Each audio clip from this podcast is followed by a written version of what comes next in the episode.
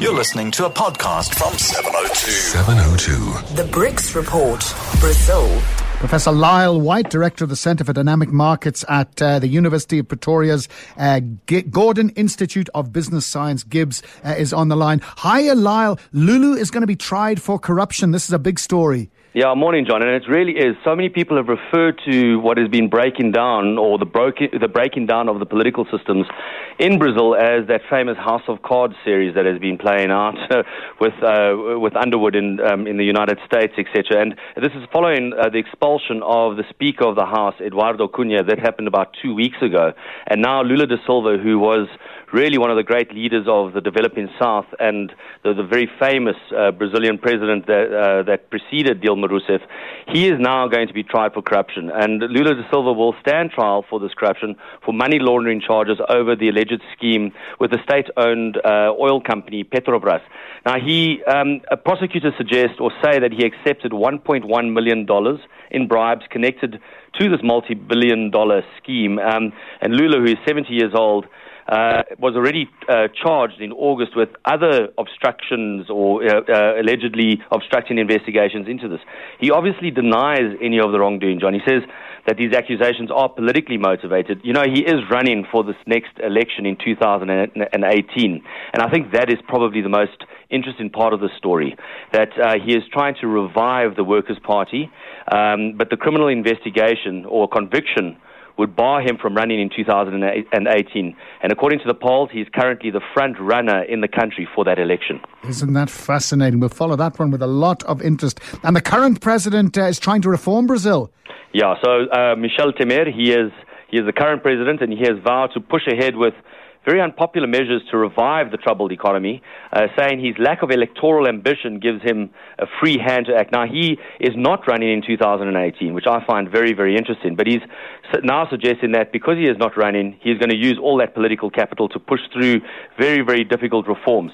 And this is exactly what he's doing. He's expressing confidence that Congress will approve his proposals by the middle of next year to limit public spending and reform many of the pensions, which, as many of us know, is one of the stumbling blocks and heavy expenditure items in the Brazilian economy.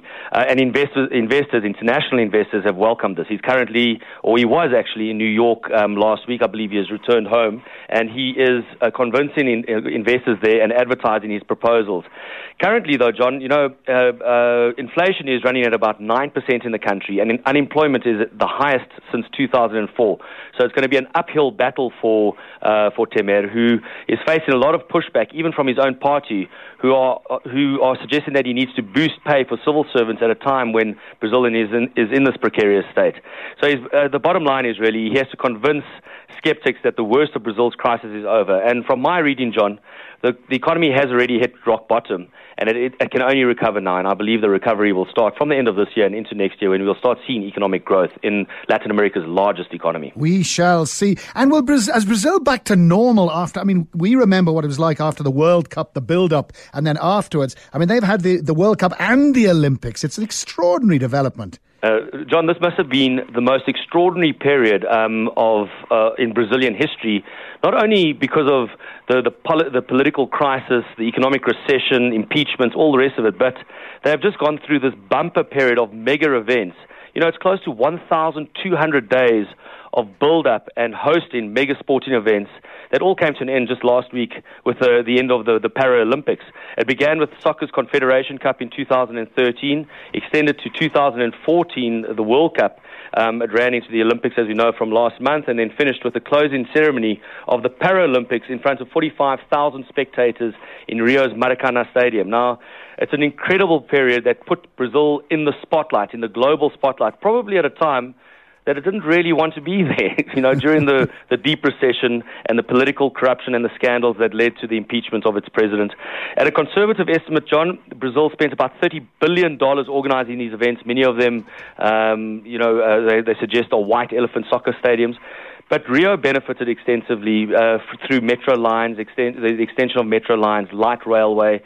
But many say that it was the upscale suburbs in Rio that benefited, not the slums.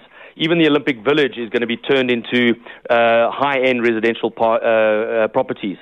One thing that is interesting, John, is that Brazil's reputation away from home, its international reputation, did not really receive a good kind of outcome. Only a handful of foreign leaders actually visited the Olympics this time round, compared to about 100 4 years ago in London. Very interesting. Thanks very much indeed, Lyle. Our BRICS report, Brazil.